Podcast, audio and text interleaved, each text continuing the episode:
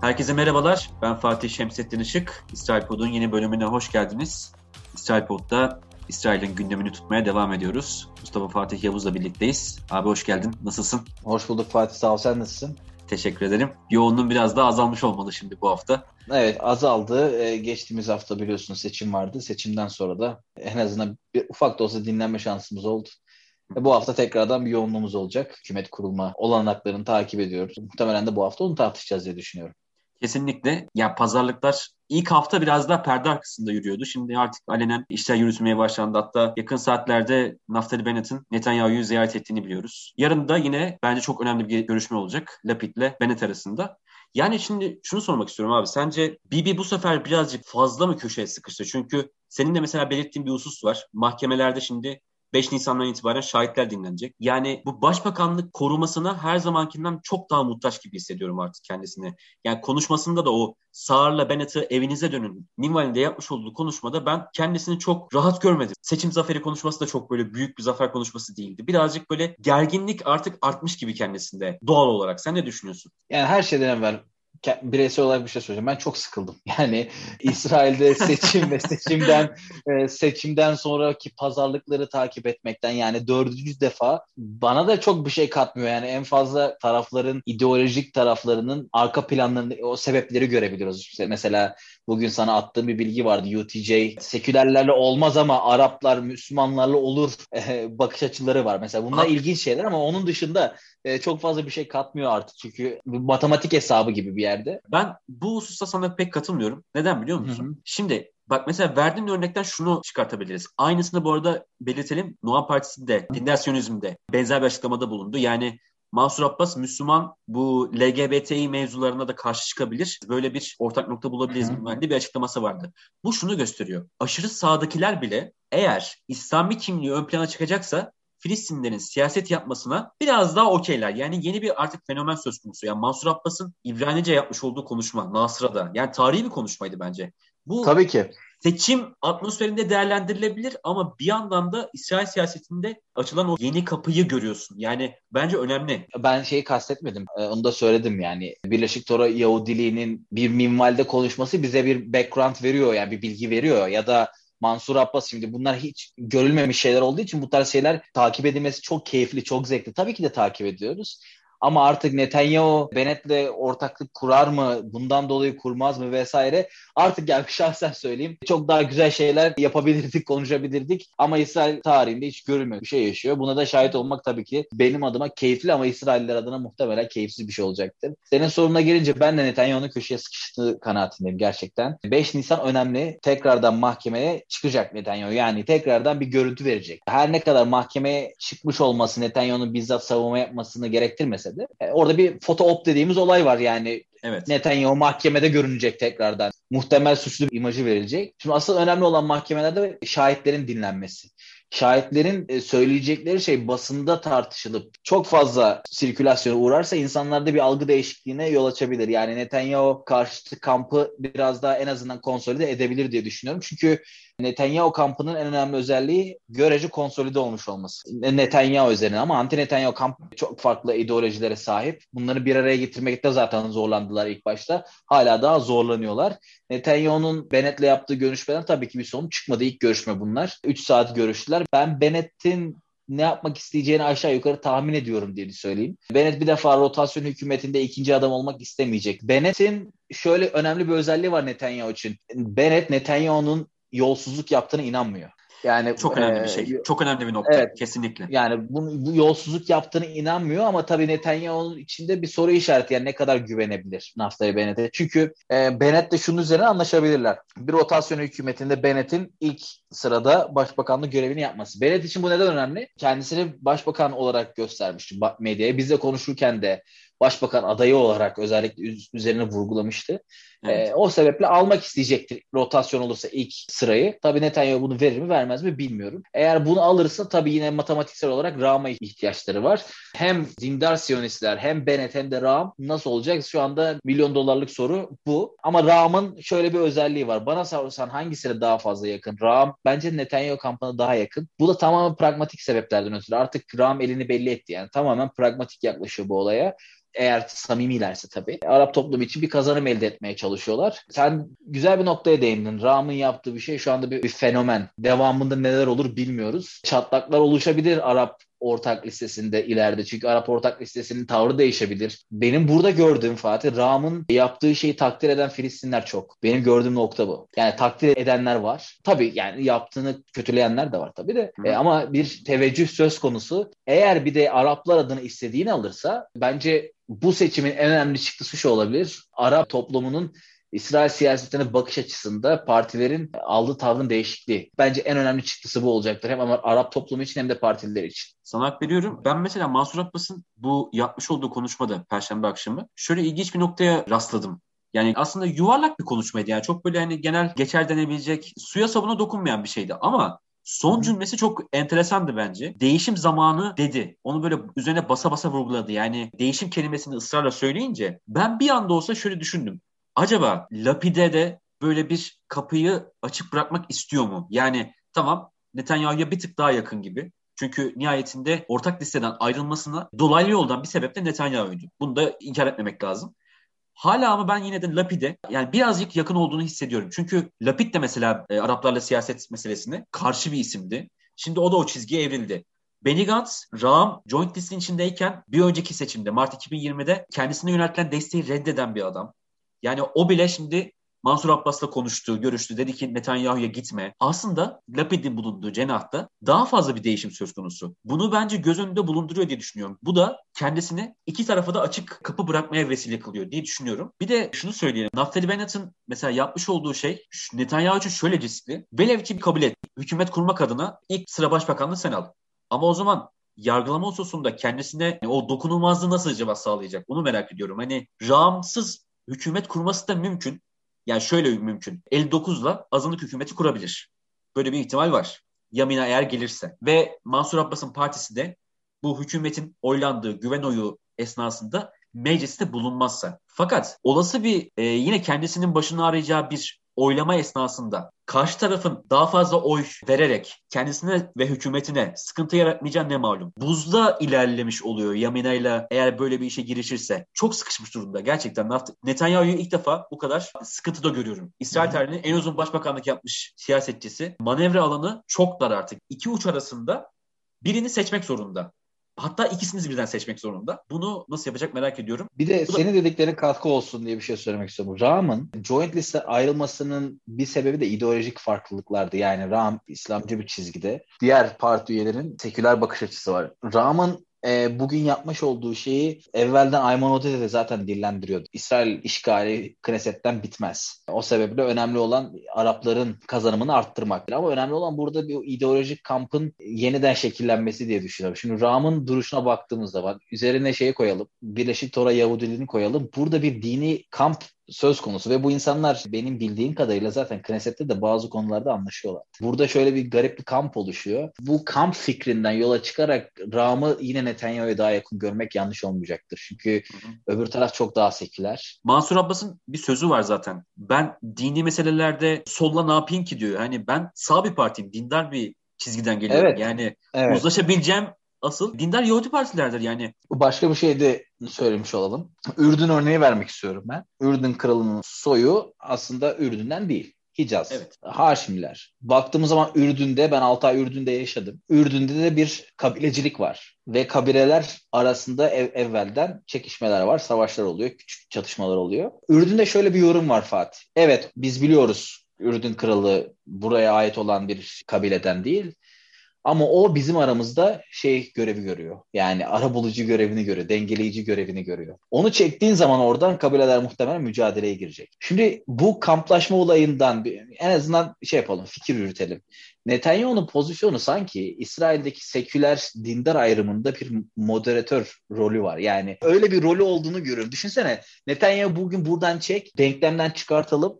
İsrail'de yine tartışılacak konu aşağı yukarı dindar seküler şey olur gibi geliyor bana. Yani tabii bu gelecekte nasıl pozisyon alır? Siyasiler muhtemelen yine manevra yapacak. Yani mesela YLP çok seküler bir tip ve işte Liberman'ı sen daha iyi biliyorsun. Haredilere karşı pozisyonu çok net. Dindarların sekülerlere karşı pozisyonu çok net. Çok ciddi bir uçurum var iki grup arasında da. Sanki Netanyahu bu şeyleri dindarları yanına alıp kendisinin aslında kişisel olarak seküler bir isim olmasına rağmen ve dindarların da sadece rasyonel sebeplerden ötürü Netanyahu ile iş tutmasını birleştirince Netanyahu'nun bir moderatör rolü olduğunu e, görüyorum ben. O sebeple Netanyahu'suz bir İsrail'de ki bence bu şişti. E, Netanyahu'nun döneminde bu şeyler şişmeye başladı. E, Netanyahu'yu çektiğimiz anda bu sorunun daha rahat çıktığını görebiliriz diye düşünüyorum. Katılıyorum sana bu konuda. Netanyahu adeta bir emniyet subabı gibi yani.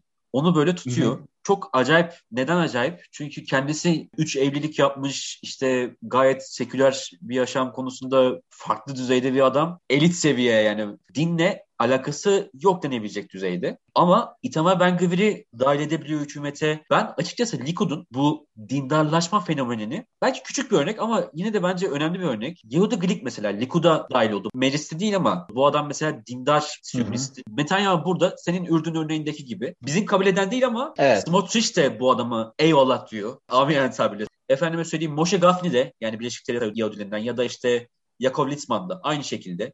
Yani bu adam tamam seküler ama dindarların hayat alanını genişletmiş bir adam. Bunu da inkar etmeyelim diye düşünüyor. Ve bu anlamda hani dinin genişlediği bir ortamda Araplarla da eğer İslamcı kimliklere daha baskın olacaksa o zaman uzlaşabiliriz. Uzlaşabileceğimiz noktalar var demeye getiriyorlar. Sol sekülerlik bağlamında zaten gitgide bir nevi popülaritesini yitirmesindeki sebebin de o olduğunu düşünüyorum. Yani sol eskiden çok daha baskındı İsrail'de. Yani 30 yıllık bir iktidar vardı. İşçi Partisi döneminde. Yair Lapid'in bile ben gün gelecek dinle barışmaya çalışacağını düşünüyorum. Hı hı. Mesela bundan bir 10 sene öncesini düşünsek. Farz-ı muhal Gideon Sar o zamanki Likud'dan çıkmış olsa, 10 sene önceki Likud'dan çıkmış olsaydı belki daha seküler görebilirdik kendisini. Şimdi bir tık daha dindar siyonizmde barışabilecek bir figür. Smotrich'in onu böyle sağa gelin diye çağırması ya da şasın çağırması bence hiç tesadüf değil. Bir de ben ya. sana şunu sorayım. Yair Lapid'in yani çok enteresan bulduğum bir tavrı söz konusu oldu yakın zamanda. Gideon Sar biliyorsun bir tweet attı. Artık egoları bırakma zamanı dedi ve işte sen de hani Bennett'ın başbakanlık yapacağı bir hükümete onay ver ve egonu bırak dedi. Ve buna da rıza göstermiş gibiydi Lapid. Gerçekten ben Benny Gantz olayından sonra böyle bir şey yapacağını asla tahayyül edemezdim. Fakat demek ki sen de mesela WhatsApp konuşmalarımızda hatırlattığın üzere yani Netanyahu nefreti o kadar baskın ki bunu tekrar yapabilecek genişlikte olabiliyor.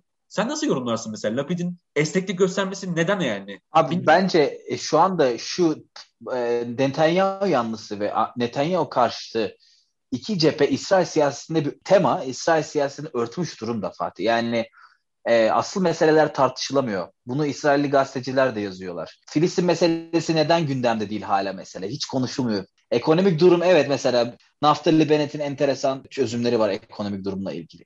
Tamam konuşuluyor ama asıl domine olan mesele Netanyahu'nun kendisi. E, Pro Netanyahu, kamp, anti Netanyahu kampın kavgasından dolayı ülke dört kere seçime gitti. İki senedir ülkede düzgün bir hükümet yok. Lapid Netanyahu'nun gidişini tek çözüm olarak görmüş ve inanmış durumda. Ya bu çok net. Yani Netanyahu giderse bu iş çözülür. Bir de biliyorsun bunlar demokrat kamplar aynı zamanda. Yani ideolojik olarak merkezde durabilirler ama demokrat kampın üyeleri aynı zamanda. Bunların dünya görüşü de biraz öyle. Yani daha demokrat. Sen de bahsetmiştin hatırladığım kadarıyla. Amerika'daki demokratlarla daha iyi anlaşabilecek belki bunlar. Evet, evet doğru. Lapid'in kendisi de. Ben o sebeple Netanyahu'yu kafaya takmış olmaların da bir, bir rasyonelitesi var onun. Eğer Netanyahu giderse İsrail'deki o demokratik sıkışmışlık çözülür. Fikrinden ötürü ne olursa olsun Netanyahu'nun gitmesi için o egoları kenara bırakırız. E, fikrine en azından davranışına bağlılar. Sağır'da bunu görmüş olduk. Sağır zaten aldığı oy sayısına göre matematiksel olarak başbakanlık koltuğunda bir şey yok. E, olamaz da yani. Naftali Bennett'in baktığın zaman 7 sandalyesi var. Önemli olan burada Naftali Bennett'in kamp belirtmemiş olması, hangi kampa üye olduğunu belirtmemiş olması. E, o sebeple yanlarına çekmeye çalışıyorlar. E, bakalım göreceğiz ama benim yine onu sorunu tekrar etmiş olayım. Bence bu kesinlikle şey çok inanıyorlar. Yani bu sıkışmışlığın tam sebebi Netanyahu'nun varlığı artık. O da Netanyahu'nun bu mahkeme süreciyle pekişmiş oldu. Şunu kanıtlamaya çalıştılar. Bakın bu adam zaten yolsuz bir liderdi. O sebeple gitmesi gerekiyor. Şahitlerin söyleyeceği şey bu anti Netanyahu kampı konsolide edecek. Belki de bilmiyorum tabii o ideolojik farklılıkları ne kadar kenara itebilirler. Eğer anti Netanyahu kamp gerçekten gözlerini kapatıp Netanyahu'nun gitmesini isterse neden olmasın? Çünkü artık o kadar farklı şeyleri düşünebiliyorsun. Düşünsene Smotrich ve Ram'ı aynı kampta yahut aynı şeyde hayal edebilir miydik? Yani böyle bir şey olabilir miydi? En azından konuşmalarda. Hatta ve hatta yani e, seçim gününden bir gün sonra bile yani tahayyül edemiyorduk. Şimdi ona bile acaba mı diye bakıyoruz. Her an her şey olabilir Fatih açıkçası. Kesinlikle. Yani şöyle söyleyeyim. Kaydın yayına girdiği saatlerde Lapid'le Bennett arasında da bir görüşme olacak.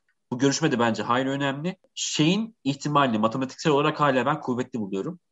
Yani Joint List ve Ram oylamaya gelmeseler bile e, halen da Lapid işte başbakanlığı ilk dönem Bennett alacak şekilde böyle bir anlaşmaya varıp Yamina ile 58 ile azınlık hükümetini kurabilir. Hala böyle bir ihtimal var. Yani Arapların desteği olmadan bunu yapabiliyorlar. Matematiksel olarak mümkün. Zaten hem Liberman'ın hem diğer Gidonsa'nın zaten işine gelir. Yani Arapların desteğine muhtaç kalmamak. Enteresan bir şey daha mesela Meretz'in yakın zamanda bir açıklaması oldu Tamar Zandberg'in. Biz Bennett'in başbakanlığına da okeyiz diyorlar. Yani bunu sol parti söylüyor. Yani aşırı sağa temsil eden bir adamın başbakanlığına okey diyorlar. Yani çok acayip. Ekonomik olarak bambaşka bir çizgide olan bir insan. Dünya görüşü olarak bambaşka çizgide bir insan. Garip geldi bana. Daha evvelden konuşulan bir şeydi bunu da söyleyeyim. Hı. Ben Bennett'le röportaj yapmadan evvel bu ihtimal gündeme gelmişti. Yani sol Bennett'i destekleyecek. Netanyahu başbakanlığına edecek diye. Ben bu soruyu Bennett'e de sormuştum. Benim derdim kimseye alaşağı etmek değil dedi. Ama hayır da demedi. Neden olmasın ki? Neden olmasın? Ama şöyle de düşün. Ee, sağ olarak bilinen bir ismin solcularla iş tutmuş olacağı anında yazacak bundan sonra. Yani bu bunu da düşünecektir diye düşünüyorum. Şöyle düşün Fatih yani 7 sandalye var öbür seçimde baraj altı kalabilir bu İsrail siyaseti yani. Ama şöyle bir şey de var. Yani Araplarla yakınlaşan Netanyahu gibi bir adamı düşünürsek ilerleyen dönemlerde Naftali Bennett'in olası bir sağ liderliğinde solla işbirliği yapmış olması ona o kadar da bence büyük bir zarar getirmeyebilir. Çünkü şunu der yani en kötü bir siyasetçi olarak ben gitmedim onlar geldi diye mevzuyu kapatabilir diye düşünüyorum. Olasılık var. Matematiksel olarak olasılık var. Pratikte bana göre zor görünüyor. Ben Bennett'in bana konuşmalarında anladığımı söyleyeyim. Bennett Netanyahu'dan sonra bir başbakanlığın daha kalıcı olacağını düşünüyor. Evet. E, Likud'u yanına çekebileceğini düşünüyor. Likud'u daha da sağlaştırabileceğini düşünüyor. Hatta bazı yorumlar vardı. Bennett'in siyasi kariyerine baktığın zaman kurduğu partiden ayrılıp başka parti kurup o partinin başında devam edebilen bir isim yani. Neden Likud'un başına geçmesin vesaire yani. Bu, bu tarz ihtimaller de var. Bunu ben dillendirmiyorum bu arada yani benim evet. dillendirmem çok absürt olur. Gazeteci olarak takip ettiğim kadarıyla söylüyorum. İsrailli gazeteciler özellikle Haaretz kısmı bunu bir ihtimal olarak yazmıştı. Yani niye Likud'un Netanyahu'dan sonraki ismi olmasın. Yani düşünsene sağın Netanyahu'dan sonra taşıyıcısı olacak kaç tane isim var? Ben sana hep söylüyorum. Naftali Bennett şu an İsrail siyasetinde ideolojik olarak planı, programı, belli bir yol haritası olan nadir liderlerden birisi. Likud'un izlediği programı da bir nevi taklit ediyor. Ondan da var. Ama bir yandan böyle yerleşimcilere yönelik daha farklı bir politikası var. Filistinlere yönelik bambaşka bir politikası var. Likud biraz daha pragmatik takılmayı sevebiliyor. Yani Netanyahu ideologdan ziyade biraz daha pratik adamı. Çok başarılı bir pratik adamı. Ama Naftali Bennett aksiyonun yanında teorisini de arka planda barındırabilen bir adam. Tabii bu ne kadar kuvvetli o tartışılır. Ama sonuçta bir teorisi var. İleride Likud'da bunu oynar yani. Likud'da bir ideolojik Oldu. arka plan kazandırmak için biraz daha. Ya Filistinlere dair benim gördüm hatta biz röportajdan sonra kendi aramızda tartışmıştık Filistinli kameramanlarımızla. Filistinlilere dair planını ben özellikle de sordum. Çok ciddi bir planı yok Fatih yani. Sadece şu zaman kazanma o Yitzhak Şamer'in Madrid toplantısından sonra ona atfedilen bir sözü var yani ben olabildiğince zaman kazanırım. Ondan sonra Batı Şeria'da o demografik üstünlüğü sağlarım ee, yani bu hala bu devam ediyor. Bence burada bir plan yok. Bir devlet yok. Tek devletli çözüm de yok. Çünkü tek devletli olursa bak zaten Ram'la beraber Arapların sistemi nasıl tıkayabildiğini, kendi lehlerine nasıl çevirebileceklerini gördü Yahudiler. Evet. Ee, en azından Siyonist kamp bunu gördü. Yani tek devletli çözüm olursa Arapların sayısının artması demek niye bir Arap başbakan olması sorusunu getiriyor. Bunun farkındalar. Mesela e, Ehud Olmert de bana bunu söyledi. Ehud Olmert iki devletli çözümü savunduğunu söylemişti bana. Evet. Peki dedim sizin derdiniz ne yani? Bunu off the record konuşmuştuk. Adamın derdi şu İsrail devletinin Yahudi karakterini koruma. Yani barış olsun diye değil Yahudi de karakterini korumaya çalışıyor. Naftali Bennett de bunu istiyor ama şöyle bir soru var. Coğrafya üzerinde demografi olmadan. Şimdi bunu istiyorlar ya. Ne yapacaksın o kadar Filistinliyle? Bunu da sordum. Ona da bir çözüm yok. Kimseye bir yere göndermeyeceğim. Onlara bir otonom bir, bir şey vereceğiz. Ama orası bizim olacak. Toprağı istiyoruz ama üzerindeki insanları istemiyoruz. Şimdi çok mantıksız öyle bir noktaya gelecek ki sistem tıkanacak ve ne yapacaklarını bilmeyecekler. Bana öyle geliyor. Çünkü şu anda üzerinde Batı Şeria'daki Filistinlerin ne yapacaklarını bence bilmiyorlar. Yani Doğru. Özellikle Bennett de biliyor, Netanyahu da bilmiyor. Şu anda şey sadece zaman kazanıyorlar. Olabildiğince toprak işgal etmeye çalışıyorlar. E, belki bunu daha böyle güzel tartışmak için Netanyahu'nun devrilmesini görmemiz gerekecek. Bennett ondan sonra ne yapacak bakalım onu görmemiz lazım. Bakalım göreceğiz. Haftaya muhtemelen bazı şeyler şekillenir. Evet bizi dinlediğiniz için teşekkür ederiz. Haftaya görüşmek üzere. Hoşçakalın.